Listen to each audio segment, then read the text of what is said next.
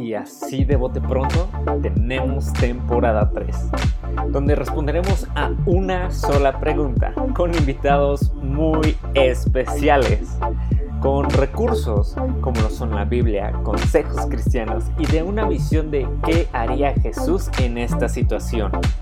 Yo soy Lalo Botello y si este sigue siendo tu podcast favorito, quédate, porque esto está a Hey, ¿cómo estás? Espero que te encuentres muy bien. Bienvenido a este episodio número 21. Wow, algo increíble.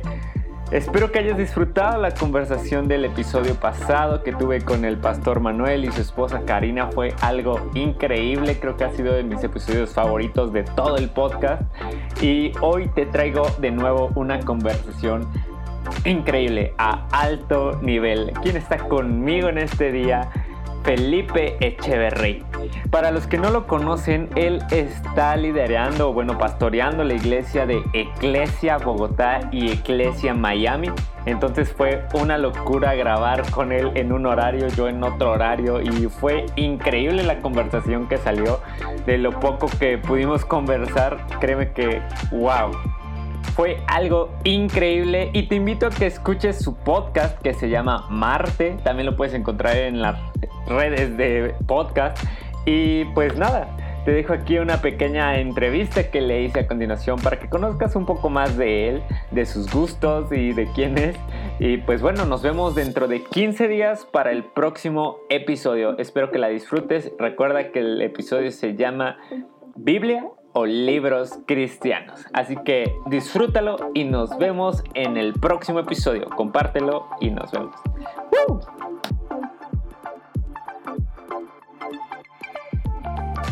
Pues estamos aquí en el episodio número 21 y hoy nos acompaña el pastor Felipe Echeverry. ¿Cómo te encuentras el día de hoy? Muy bien, muy bien, feliz de estar con todos y poder participar de este espacio, eh, emocionado de lo que vamos a hablar y contento de saber que, que, llegamos a tantos lugares, a tantas personas, a tantos corazones a través de estos medios. Así que Lalo, gracias por la invitación y a todos los que nos oyen, pues disfruten. Gracias, Pastor, por haber aceptado la invitación. Te tengo unas preguntas uh, random, les digo aquí en el espacio, pues para que la gente te conozca un poquito más. Entonces te voy a estar preguntando, ¿qué prefieres, Marvel o DC? Uy, está difícil. Generalmente prefiero Marvel, pero depende, depende del personaje. Por ejemplo, me encanta Superman, ese es como mi, de, de, mis favoritos, pero me encanta Wolverine también, entonces ahí, ahí me encuentro un poquito contrariado. Pero así como a nivel general, Marvel. Ok, ok. Um, ¿Qué prefieres, frío o calor? Punto medio. Me gusta un punto medio. Yo no soy de puntos medios en mi vida, eh, pero si vamos a hablar de frío extremo y calor extremo, creo que prefiero el calor. Ok, ok. Um, si hoy tuvieras que viajar a cualquier parte del mundo, ¿a dónde irías?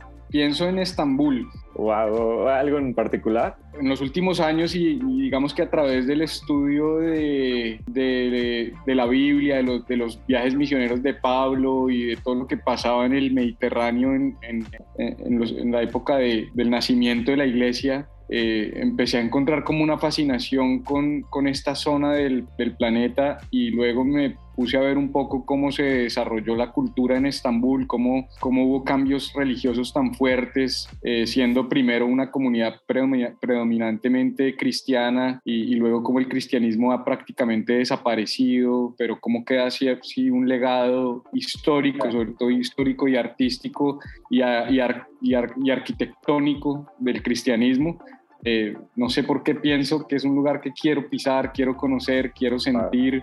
Eh, así que bueno, ahorita hoy pensaría en Estambul. Perfecto. Y como última pregunta, ¿Biblia digital o Biblia física? Mira, eh, soy de papel, soy de rayar, soy de tocar, pero la, la ventaja inherente de la tecnología en términos de poder eh, saltar rápidamente de unos textos a otros y de unas versiones a otras, creo que es algo que me cautiva cada vez más. Me costó mucho despegarme de mi Biblia de papel, de hecho tengo un dato curioso, mi Biblia de papel eh, eh, con la que crecí que subrayé, que taché, que ya sabes que era orgulloso de eso porque dicen que una Biblia destruida típicamente habla de un cristiano que no lo está y todo este asunto.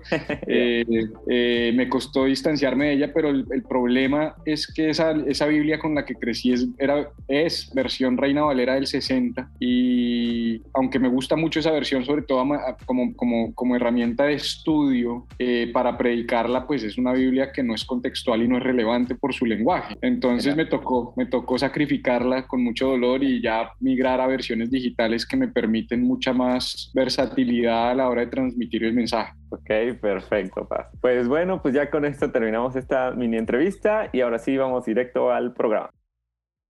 Eh, pues chicos, pues capítulo, episodio 21, eh, Biblias o libros, libros cristianos. Este va a ser el tema del día de hoy para los que no han leído en redes o se les despistó ver cómo se llamaba el episodio. Y bueno, pastor, como, buen, como primer pregunta, ¿qué es la Biblia? Bueno, la Biblia es un conjunto de libros sagrados que, a, los cuales se les ha dado autoridad canónica por parte de la iglesia primitiva. Eh, es como un compendio de libros. De hecho, la palabra Biblia es una palabra griega que significa libros. Es un, es un, diminutivo de, de, libros y no es, no es un único libro, es, un, es, una composición de varios libros. Nuestra Biblia cristiana tiene 66 libros, 39 parte del Antiguo Testamento, 27 parte del Nuevo Testamento y es un, es un libro único, único en su, en su estructura, ¿no? Es único en su contenido, es único en su narrativa, es único en la forma como fue escrito, es único en, su mensaje. Ah, lo que se conoce como la singularidad de la Biblia para mí le da una autoridad absoluta a, las escrituras, al, canon, ¿no? Al, al, al compendio de libros. Y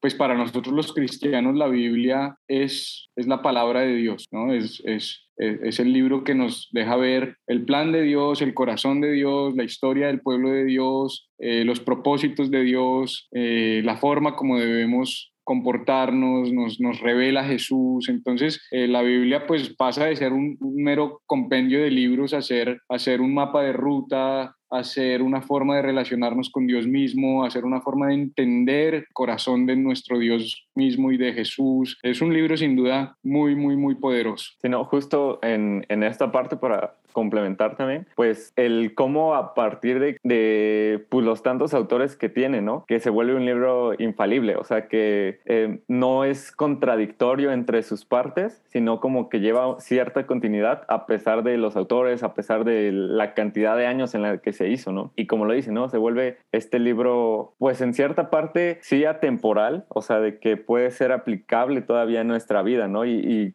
el cómo en la historia ha sido un libro en el que se ha marcado como también un antes y un después, ¿no? O sea, en, la imprenta de Gutenberg, el primer libro que se imprimió, pues fue la Biblia, ¿no? Y a partir de ahí como que hay muchos hechos relevantes acerca de, de lo que es la Biblia. Y entonces, aquí como otra pregunta, entonces, ¿la Biblia es, es inspirada por Dios o es inspirada por los hombres? Pues hay una regla de interpretación bíblica y es que la Biblia interpreta la Biblia. ¿No? Eso es algo con lo que crecimos eh, los, pastores y los predicadores, que la, la, Biblia se interpreta a sí misma. Y la Biblia misma en el libro de Timoteo, segunda de Timoteo, palabras del apóstol Pablo, dijo, dice que la escritura es, toda la escritura es inspirada por Dios, eh, no por los hombres. Entonces, la, Biblia, la Biblia es la inspiración de Dios transmitida a través de hombres de carne y hueso que cogieron con su puño y letra y escribieron en estos, eh, algunos en pieles, otros en pergaminos, en cortezas de árboles. Luego vino la tradición oral que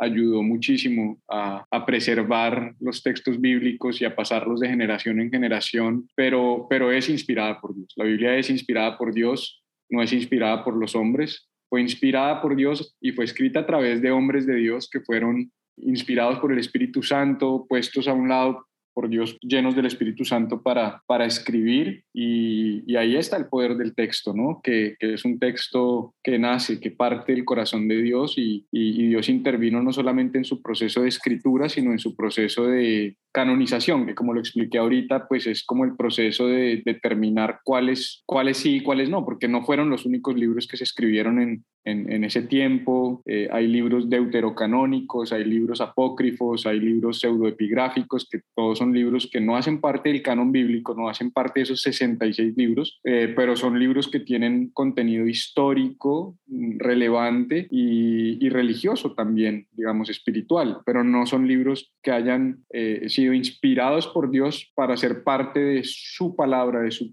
canon, de, su, de, lo que se conoce como las, las sagradas escrituras. Sí, justo, ¿no? Como también creo que es en Segunda de Pedro, donde nos habla acerca como de la inspiración que, que viene a ser como la Biblia, ¿no? Y que fue como influenciada por el Espíritu Santo y justo a partir como de esa inspiración, como ya lo remarca, ¿no? O sea, fue inspirada por Dios y fue escrita por hombres. Entonces, más que nada, como también que se dé a entender eso, o sea, que los hombres no intervinieron en sus ideales, porque yo creo que hubiera muchos escritos que pues, realmente, pues a lo mejor a ellos, pues tanto como a nosotros, ¿no? Nos hubiera gustado quitar o a lo mejor agregar o cambiar, ¿no? O sea, de, ah, esto no nos conviene, mejor hay que borrarlo, o nos conviene mejor esto y hay que escribir esto, y, y entonces ahí como quita en parte como esa, mm, esa humanidad, pero sí, sí utiliza del, del, hombre para que pueda ser escrita, ¿no? Y, y acá como otra pregunta que le tengo, Pastor, ¿la Biblia tiene fecha de caducidad? No, no la tiene, no la tiene, la Biblia, la Biblia es tiene un carácter eterno porque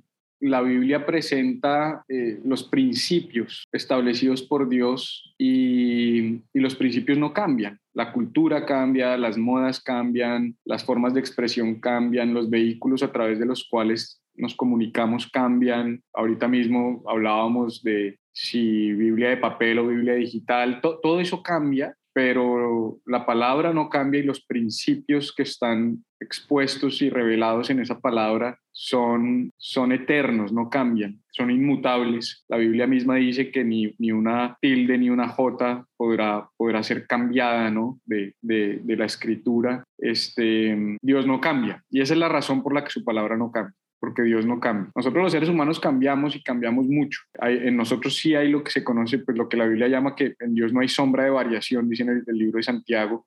En nosotros sí hay más que sombra de variación, somos muy variables. Hoy pensamos de una manera, hoy aseguramos una cosa, mañana ah, pues, está bien, no estaba tan seguro y pienso distinto. La palabra de Dios no cambia, la palabra de Dios es para siempre lo que tenemos que entender nosotros, el, trabajo que nosotros tenemos en el ejercicio de hacer e, exégesis bíblica, pues que no es otra cosa que el, proceso de, comprensión e interpretación de las escrituras, es, es entender los textos en su contexto, porque la palabra no cambia, pero los contextos en los que fueron entregadas esas palabras en ocasiones son muy distintos a los contextos actuales. Por eso siempre entender quién escribió, a quién le escribió, en qué contexto escribió, pues, ¿no? cuál era el autor, cuál era la audiencia, cuál era la realidad contextual que estaba pasando en la cultura y entender el texto a través del contexto es muy importante, porque si no vamos a estar queriendo perpetuar eh, instrucciones que eran para un tiempo específico y eso es lo que nos hace a veces irrelevantes. Pero eh, ese es otro tema, digamos que eso no, no está exactamente enmarcado en el tema de hoy, no me quiero salir lo que sí quiero para ser concreto en la respuesta es la Biblia no cambia, su palabra no cambia, los principios no cambian, las verdades de Dios son eternas. Lo que sí puede cambiar son las instrucciones de Dios para cada época y para cada temporada, eh, las formas. ¿sí? Eh, y, y en eso tenemos que tener cuidado porque a veces encontramos cristianos o iglesias perpetuando formas muy antiguas que están totalmente fuera de contexto y, que son irrelevantes para la cultura y nosotros tenemos que entender que eh, el vehículo a través del cual Dios extiende su mensaje es la cultura misma. Él siempre utilizó la cultura para extender su mensaje. Jesús utilizó la cultura para extender su mensaje. Entonces, la Biblia no cambia, la palabra de Dios no cambia. Sí, justo, ¿no? Como, como dice en esta parte última, ¿no? Entender que a pesar de que la cultura cambia, Dios no cambia, pero igual como en, en este momento en el que el Hijo de Dios toca el mundo, cambió la forma en cómo se llevaba la interpretación de la Biblia, ¿no? Porque venían como haciendo, pues sí, sí venían haciendo todos los rituales, todo lo que era mandado por Dios, pero mal hecho, ¿no? O sea, entonces lo que vino a cambiar fue la forma de aplicación de cada uno, ¿no? O sea, porque hoy en día a lo mejor no, no hacemos un sacrificio diario, ¿no? O porque hoy no hacemos como el holocausto o, o por qué hoy no el solo el sumo sacerdote es el que tiene puede entrar a la presencia de Dios, ¿no? Entonces, si acaso, o sea, lo, lo que vino a ser diferente fue la venida del Hijo de Dios y que a partir de ello eh, marca como, sí marca un antes y un después, pero sobre la aplicación de la misma, ¿no? También como en esa parte de ese, ustedes han oído que el ama al que te ama y repudia al que te, al que te repudia, pero yo les digo hoy, este, amen también a sus enemigos, ¿no? Y, y esa aplicación como de de entender que, que sí estamos como regidos como en esta parte de mm, hasta de los diez mandamientos, pero la aplicación ha sido diferente, ¿no? Es, ya no es como el ver como por nada más por hacer, sino hacerlo por el realmente amar a la comunidad, amar a Cristo, amar a Dios, amar a, sus verdades, ¿no? Y en cuanto a la, a la aplicación entonces de, del cómo es que no tiene caducidad, pues pues sigue siendo como algo, algo que se ve en la historia, ¿no? El, el, cómo es que muchas iglesias de antes siguen teniendo a lo mejor mismos ideales que hoy en día y cómo es que compartimos mismos ideas a lo mejor con grandes autores como, como lo eran antes, MacArthur, Spurgeon, Sproul, no sé, ¿no? Y, y seguimos compartiendo mismos ideales, ¿no? No sé si aquí quieres agregar algo. No, está claro, está muy claro. Estoy de acuerdo con lo que dices. ok, y entonces aquí como, como marcando entonces esto, o sea, de que la Biblia nos habla a ciertas partes, nos habla a, a, ciertos grupos y a cada uno como se le da cierto mensaje. Eh, los libros cristianos eh, son temáticos, pero entonces la Biblia también es temática. Ok, es, es, es una buena pregunta. Eh, no todos los libros cristianos son temáticos, la mayoría sí lo son. Y de pronto los que nos oyen no entienden pues creo que hay que explicar un poquito qué es temático, por lo menos desde mi perspectiva. Eh, hay dos formas de, de, predicar la escritura, vamos a decirlo así, hay, hay dos formas de predicar la escritura. Hay, hay, varias, hay como siete formas de predicar la escritura, pero una es la predicación expositiva, que es la predicación del texto bíblico, que como su nombre lo dice, es, exponer el texto bíblico. Tal y como está ahí, en su contexto, haciendo un ejercicio de exégesis bíblica y todo lo demás, contexto inmediato, contexto más amplio, contexto actual y, exponerla. Y temática es cuando uno como predicador tiene un tema en mente y se acerca a la escritura para reforzar su tema. Por ejemplo, quiero predicar sobre la oración. La oración es un tema, ¿ya? ah, qué versículos, todos los que predicamos hemos hecho esto, ¿no? ¿Qué versículos hablan de la oración? Y hoy es más fácil. Cuando yo empecé a predicar a finales de los años 90, pues no era tan fácil como hoy. Hoy pones en Google oración Biblia y tienes 700 mil páginas sobre la oración Biblia, bosquejos, sermones, videos, podcasts. O sea, hoy es muy fácil. No estoy diciendo que hagan eso, por cierto. Por cierto, aclaro, tengo, tengo una escuela de predicadores, por si no saben, y, y por supuesto no estimulo ese ejercicio, sino estimulo el ejercicio de buscar el corazón del texto a través de una relación individual con el Espíritu Santo, pero eso es temático. Ah, quiero predicar sobre el amor, quiero predicar sobre el matrimonio, quiero predicar sobre el dinero, quiero predicar sobre la familia. Esos temas, yo puedo ir a la escritura y buscar textos que refuercen mi tema.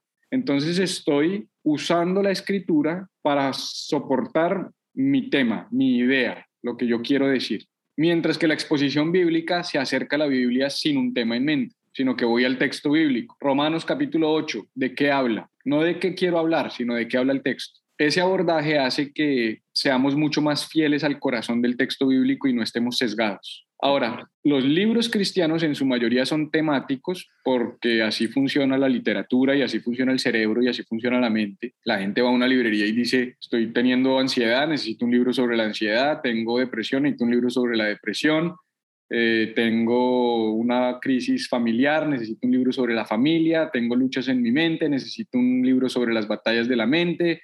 no estoy bien financieramente, necesito un libro sobre administración financiera y busco bajo con un tema en mente o con una necesidad en mente, busco un tema que responda a mi necesidad.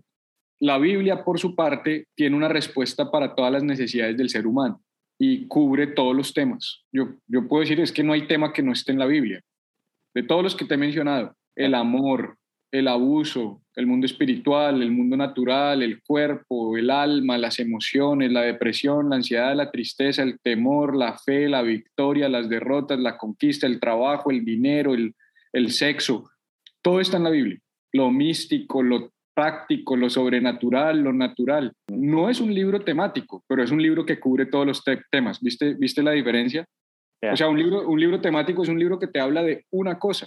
La Biblia te habla de todas las cosas. Lo que pasa es que nos gusta masticado y digerido, entonces es más fácil ir y buscar el libro del man que ya hizo la tarea y me presenta el tema extraído de la Biblia y pues eso no está mal. Lo que pasa es que vas a tener que entender a quién estás leyendo, si el ejercicio que hizo fue correcto, si su interpretación es válida, si sus experiencias de vida son reales, si su testimonio es genuino, si escribió por negocio o por convicción, si Dios lo mandó a escribir o si la, la, editorial cristiana le pidió cumplir con una cuota de ventas. ¿Qué te puedo decir? O sea, a, eso nos exponemos. Por eso pues hay ciertos autores que uno ya sabe, y este man sabe lo que está diciendo, sabe lo que está hablando, es de buen testimonio, me gusta leer lo que él escribe, está bien centrado en la Biblia, la interpreta por lo menos desde mi perspectiva, de una manera correcta. Pero ¿cómo yo puedo saber si un autor interpreta la Biblia de una manera correcta? Leyendo la Biblia y conociéndola. Entonces los libros para mí se convierten en una herramienta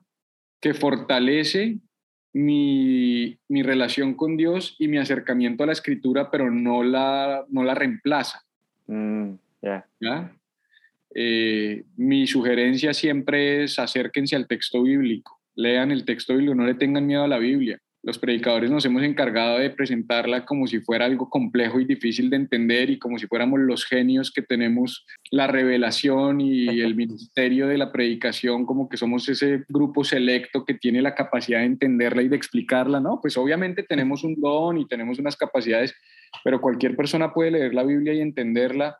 El Espíritu Santo está disponible para cualquiera. Él la inspiró, Él la escribió, Él le da vida, él te la puede enseñar, él te la puede revelar, eh, pero eso quiero ser muy centrado y muy balanceado, eso no es diciendo no compres libros, lee la Biblia, porque hay gente que es muy radical en eso, ¿no? No, compres, no compres libros, para eso tienes la Biblia, ¿para qué libros si está la Biblia? Hey, entonces no escuches este podcast, no vayas el domingo a la iglesia, no escuches ningún predicador, no salgas a la calle, o sea, la realidad es que eh, eh, hay un montón de información y de conocimiento. Por cierto, uno, una de las, uno de los datos de singularidad de la Biblia de los que hablé al comienzo, que no lo mencioné, es que ningún otro libro en la historia de la humanidad ha producido tanta literatura asociada como la Biblia. Mm.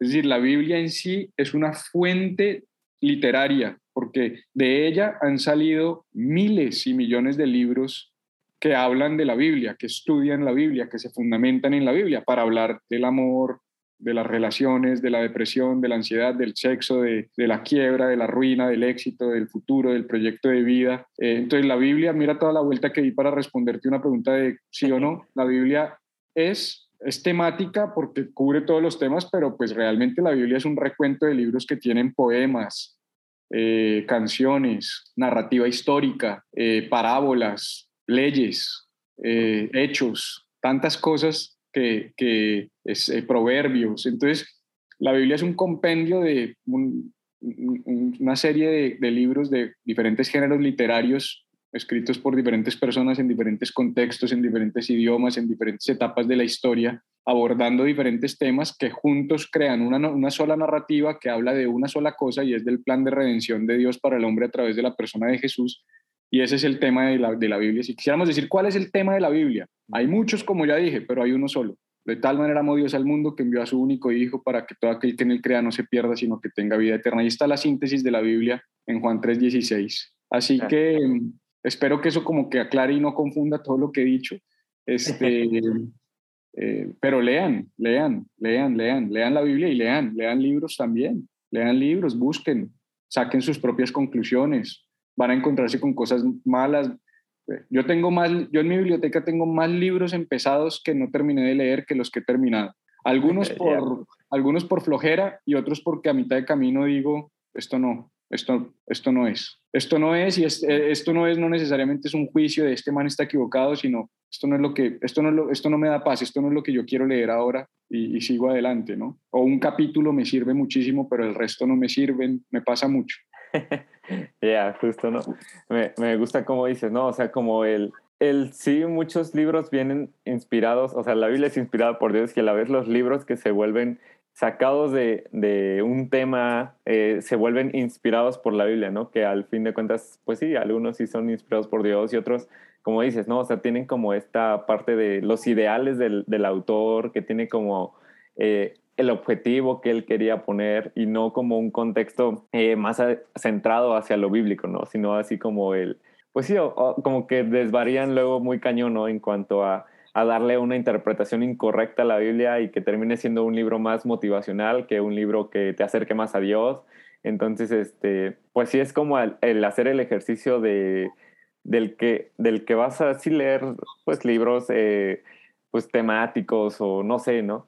Y, hacer esta comparación con la Biblia, ¿no? O sea, de, ah, ok, pues este autor dice, no sé, este esto acerca de la depresión, ¿no? Pero ¿qué dice la Biblia acerca de la depresión, ¿no? Y, y también como buscar eh, nosotros meramente el, el, tener una relación eh, con Dios, ¿no? El que, pues sí, Dios te hable a través de sus escritos, que Dios te hable, pues igual sí, también a través de los libros, pero principalmente, o sea, que sea la relación la que te lleve como a, a, a una conclusión, no que el autor te lleve a cierta conclusión, sino que a partir de la relación que tienes como con la Biblia, a partir de la relación que tienes con Dios meramente, eh, te lleve a tus propias conclusiones, como lo dices, y, y también como en... Em, ay, se me, se me fue la otra idea. Creo que más que nada como el agregarte, o bueno, el, el también dar a entender que no se me la idea. Pero, o sea, el punto es que, que al nosotros entender la Biblia, ya, ya recordé, que es como, como en esta parte, ¿no? A los banqueros no les enseñan eh, cómo saben cuándo es un billete falso o cuándo es uno real. Pues realmente a ellos jamás les enseñan un billete falso. A ellos les enseñan cuál es el dinero real y a partir del dinero real saben identificar uno falso. Entonces viene haciendo la misma aplicación de cómo sabes cuando un libro te habla acerca mal de algo, ¿no? O sea, pues conociendo la verdad. ¿Y cuál es la verdad? Pues la palabra de Dios, ¿no? Entonces es como, como llevar esto a la práctica y entonces aquí como eh, otra pregunta es, ¿la Biblia puede ser reemplazada? No, pues, absolutamente no. Eh, a ver, la Biblia para aquel que quiere acercarse a Dios y conocer a Dios a través de la persona de Jesús no puede ser reemplazada. No hay, no hay, no hay ningún libro que pueda sustituir la Biblia y no hay, no hay ningún sustituto para ella. Ahora, yo pienso, yo, yo pienso que en el marco de todo lo que hemos hablado, creo en la, en la autoridad de la Biblia, creo en la inerrancia bíblica, aunque ese es un concepto que hay que tener un poquito de cuidado porque hay gente que piensa que la inerrancia bíblica está en la Reina Valera del 60 y, hay que entender a qué se refiere eso. Creo en la singularidad del texto, creo en el poder del texto, todo esto, pero, y creo que la Biblia es la palabra de Dios, pero no creo que sea Dios mismo. ¿ya? Y creo que hay personas que por circunstancias y situaciones únicas de vida, por lugares en los que nacieron, por su imposibilidad, porque hay que entender que no en todo el mundo podemos tener una Biblia como la tenemos tú y yo en nuestras manos. Yo en la Ciudad de México, yo en la Ciudad de Miami. Eh, hay personas que su vida está en peligro si, portan una Biblia. Hay personas que a lo mejor nunca han tenido una Biblia en su mano. Hay comunidades en China, por ejemplo, donde se reúnen de manera clandestina, en lugares subterráneos, en bodegas, en, lugares eh, ocultos, y todo lo que tienen es una hoja de la Biblia, una hoja. Y hay gente que ha construido su fe en Cristo por una hoja de la Biblia.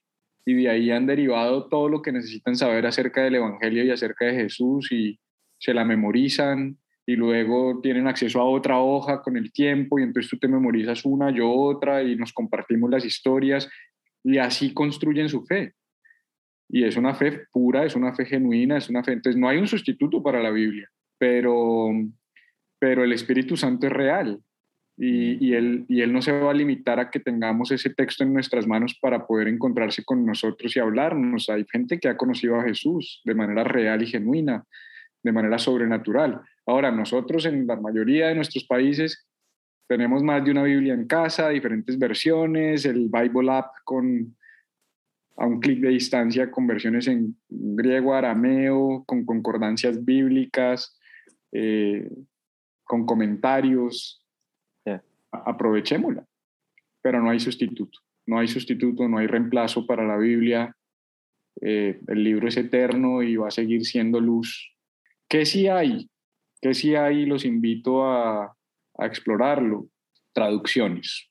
Traducciones que no cambian el contenido ni el mensaje, sino simplemente lo expresan con nuestro lenguaje y con nuestras palabras, porque el lenguaje sí ha cambiado, ha cambiado mucho, o sea, vosotros sois, ¿no? Y entonces uno se aprendió, recítame un versículo bíblico, vea, pues vosotros sois real sacerdocio, pueblo escogido, nación santa, entonces uno piensa que, que, ese, fue el, ese es el lenguaje espiritual, o ese es, no, ese era el lenguaje de mil, de 1800 o, o, de 1600, ¿sí? O sea, ese es el lenguaje en el que, en el que muchos de estos textos fueron, fueron plasmados, de, eh, de manera que hoy hay que buscar unas traducciones relevantes y para eso, pues, nueva versión internacional, nueva traducción viviente, traducción al lenguaje actual, nueva Biblia de las Américas, si son bilingües, The Message de Eugene Peterson, que fue considerada hasta hace unos meses paráfrasis bíblica y ahora ya está considerada como una traducción bíblica, eh, son pero increíbles. O sea, acercarse al texto en nuestro lenguaje es muy poderoso. Entonces, no hay, hay gente que siente que reemplazamos la Biblia porque ya no usamos la Reina Valera del 60 o la King James. No, no reemplazamos la Biblia. La Biblia sigue siendo la misma, ellos tomaron como referencia los mismos manuscritos, es más, hay más información hoy en día, hay más evidencia, hay más rollos que se han encontrado después de que esas traducciones se hicieron, eh, de manera que es más confiable todavía el proceso de, la traducción de las, de, las, de las versiones actuales y eso, eso permite tener un mejor entendimiento del texto, una mayor comprensión. Es mi idioma, es mi lenguaje. O sea, por eso les digo, la Biblia no es compleja de entender. Lo que pasa es que si leemos el libro de Levítico en la versión Reina Valera del 60, brother, eso, eso, es, eso es un desafío. Eso es un desafío. Sí, justo, ¿no? Como en, me gusta como dices, ¿no? El, aprender también como a, valorar eh, el que nosotros tenemos como este libre acceso, ¿no? A la Biblia. Creo que, pues sí, justo en donde estamos, o sea, donde estás tú, donde estoy yo, no, todavía no existe como alguna restricción o todavía no hay como estas limitantes, ¿no? O sea, tenemos como todavía esta libertad, como dices, de tener más de una Biblia, más de una traducción, aplicaciones, un buen de herramientas para la computadora, el Discord, el logos, no sé, ¿no? Un, buen de cosas, claro. Entonces, aprender a valorar que, que así como nosotros podemos tener este acceso, pues hay quienes, ¿no? Hay países donde es condenado, donde si te agarran con una Biblia pues te matan o te encierran o, o sea, reales como, como, la Biblia se vuelve de los libros más perseguidos, también pues quien los estudia, ¿no? También se ha vuelto como justo como en esta parte de entender que no por nada es, es eso, ¿no? No por nada es, es perseguido, no por nada es repudiado, no por nada es como, pues, pues sí, ¿no? Desacreditado o, o, o simplemente como el entender como en esta parte de la divinidad de la Biblia, que pues sí, así como se levanta como el poder divino del bien, pues, pues sí, también está como en esta parte como el, el que siempre va a haber eh, algo en contra de ello, ¿no? Y, y, no es como para meterles miedo así de, ah, entonces si vas a estudiar la Biblia, este, ten cuidado porque entonces se van a levantar contra ti, que realmente pues sí, llega a pasar, ¿no? Pero, pero el dar entendimiento en que la Biblia no puede ser reemplazada, la Biblia tiene que tiene que ser como estudiada tal cual y, y, y, como dices, ¿no? Hay, hay versiones, infinidad de versiones, a cada quien le va a acomodar una y no significa que, o, o bueno, también no nos limita a que entonces dejemos de estudiar como la profundidad, ¿no? No, no dejemos de estudiar el exégesis, el, el este, toda la homilética, eh, o sea, llevarlo como a herramientas de estudio, hermenéutica, apologética, ¿no? Y, y, y entonces así poder como entender correctamente qué es, qué es lo que dice la Biblia, ¿no? Y, y, justo, ¿no? Como dices, pues al final, al cabo, pues la Biblia pues no puede ser reemplazada. Puede ser imitada, claramente, o sea, existen más libros que intentan ser como en esta parte de, de lo divino, ¿no? Está el Corán, está el... Ah, se me fueron los otros nombres de los otros libros, pero o sea, sí existen más libros que quieren dar como este, el origen, ¿no? Quieren dar como la respuesta de dónde venimos, a dónde vamos, este, cuál es nuestro propósito, a qué fuimos llamados a este mundo. O sea, intentan dar como estas respuestas por, por lo mismo, ¿no? De que se intenta, sí se intenta reemplazar, pero no se llega como a un, a un escrito original, no se llega a una inspiración dada por Dios. Y no sé si ahí tengas algo más que agregar, o vale. No, yo, yo digamos que mencionando esa, esos otros libros y esas, otras fuentes de, de inspiración para las diferentes religiones del mundo, mi aproximación y mi abordaje siempre, siempre ha sido muy respetuoso y no me gusta contender sobre, sobre la validez o, o hacer juicios pues, sobre, sobre los textos que otras personas en el mundo siguen, ¿no? No con esto estoy diciendo que sean válidos ni que los crean. Hey, nosotros nos encontramos con Jesús y entendemos que la Biblia nos revela a Jesús y nos presenta a Jesús. Y es el libro que nosotros escogimos para, para conectarnos con Dios. Enfoquémonos en nosotros, en lo que tenemos ahí usémoslo, aprovechémoslo, leámoslo, escudriñémoslo y ah, dejemos, dejémosle a Dios encargarse del resto. Eh, él se va a encargar del resto. Nos, vamos a, nos vamos a llevar muchas sorpresas cuando, cuando estemos en su presencia. Busquemos a Jesús en cada página de las escrituras. Es como con lo que yo quisiera cerrar la conversación. Las escrituras en últimas, y lo, lo mencioné cuando hablamos de, de si es temática o no, hablan de Jesús, se tratan de Jesús y tú puedes encontrar a Jesús en todas las páginas de las escrituras. Encuéntralo, búscalo. Si no estás viendo a Jesús y al Evangelio en las escrituras, cambia la forma como te estás aproximando a ellas, porque todas las escrituras hablan acerca de Él, eso lo dijo Jesús mismo, y apuntan hacia Jesús, ¿no? Un mensaje de amor, de gracia, de reconciliación, de redención, eh, de un padre que quiere redimir a sus hijos y quiere reconectarse con sus hijos, este, y que quiere obviamente hacernos mejores y, trabajar en nosotros, con nosotros, a través de nosotros, de manera que suficiente, suficiente texto hay para una vida tan corta. Aprovechémoslo, leámoslo, acerquémonos a él y busquemos a Jesús. El objetivo es ese, no busques conocimiento, ese es mi consejo, ¿no? Para los que me oyen, no busquen conocimiento, busquen a Jesús. Y conocimiento es un producto asociado a encontrarse con Jesús. No busquen conocer misterios, busquen conocerlo a Él, a una persona. Y, si tú buscas a Jesús en cada página de la Biblia, vas a, vas a, a maravillarte de todo lo que vas a encontrar y de lo poderoso que es eso para tu, para tu vida a nivel práctico. Y bueno, Pastor, aquí como una última pregunta, o bueno, más que nada, no sé si tenga algún consejo para aquellos que van iniciando con la lectura bíblica, el cómo acercarse o por dónde empezar, o, o no sé si ahí tenga algo que decirle a los que van empezando. Sí, es lo que me enseñaron a mí cuando empecé hace 20 años y sigue siendo vigente hoy eh, y en línea con lo que acabo de decir de de buscar a Jesús en cada página. Eh, para encontrar a Jesús hay que, hay que primero saber, no sé si, no sé si en, Colombia, en Colombia había un, un, juego que llegaba en los periódicos a las casas y se llamaba ¿Dónde está Javier? Y Javier era un personaje eh, bien particular, de gafas oscuras, pelo, pelo amarillo, jeans azules, y tocaba buscarlo en un mar de gente, pero ellos primero te mostraban cómo se ve Javier.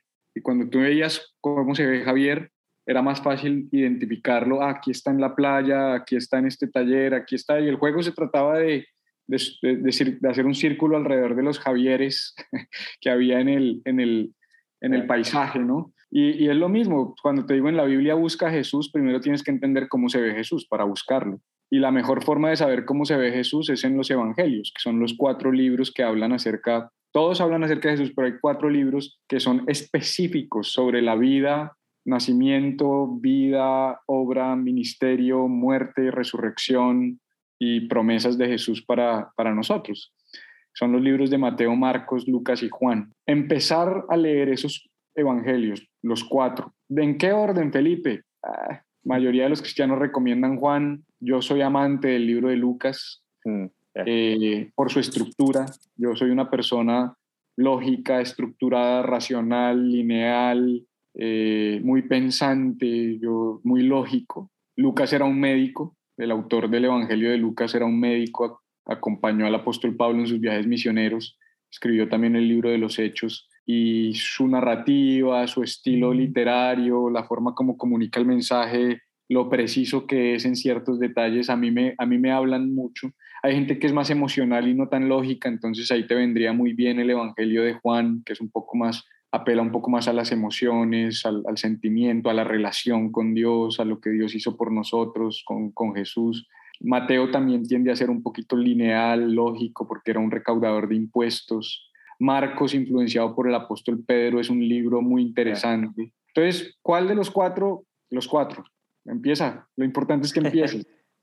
Eh, y búscalos en una versión relevante, moderna, como ya lo dije, ¿no? Eh, nueva traducción viviente, algo así por el estilo. Y, y, luego hay libros muy bonitos en el Antiguo Testamento que sirven muchísimo, los salmos, los proverbios. Pero yo creo que si es alguien que está empezando, hey, empieza, por, empieza por los evangelios. Acércate a Jesús desde los evangelios, coge una mirada de Jesús desde los evangelios, desde los cuatro evangelios, y luego con esa visión, con esa mirada de Jesús, empieza a hacer el jueguito de dónde está Javier, ¿no? Que te comenté ahorita, ¿dónde está Jesús? ¿Dónde está Jesús? Voy a leer Éxodo, ok, voy a leer Éxodo, pero quiero ver dónde está Jesús. Voy a leer Proverbios, quiero ver dónde está Jesús. Voy a leer Salmos, quiero ver dónde está Jesús. Mm. Y lo vas a encontrar, lo vas a encontrar y te vas a sorprender, porque Jesús es el filtro a través del cual tenemos que leer toda la escritura de principio a fin. De manera que ese es mi consejo. Eh, espero que les sea, les sea útil y, y que, se, y que lo disfruten. Ya, justo. Muy, muy buen consejo, no se me hubiera ocurrido. Y pues nada, pues creo que ya con esto damos por terminado el episodio. Y pues Pastor Felipe, pues le damos las gracias de haber eh, estado aquí con nosotros, de haber aceptado la invitación. Gracias a Dios por su vida, por su ministerio, por todo lo que anda haciendo por ahí. Y pues nada, pues aquí tiene el espacio abierto para cuando quiera regresar a, darnos otro tema y con mucho gusto lo recibimos. No, gracias a ustedes. Eh, por aquí seguramente nos veremos más adelante. Y, y, hablaremos de muchos otros temas si Dios lo permite. Dios los bendiga, pásenla bien, Lalo, gracias por todo.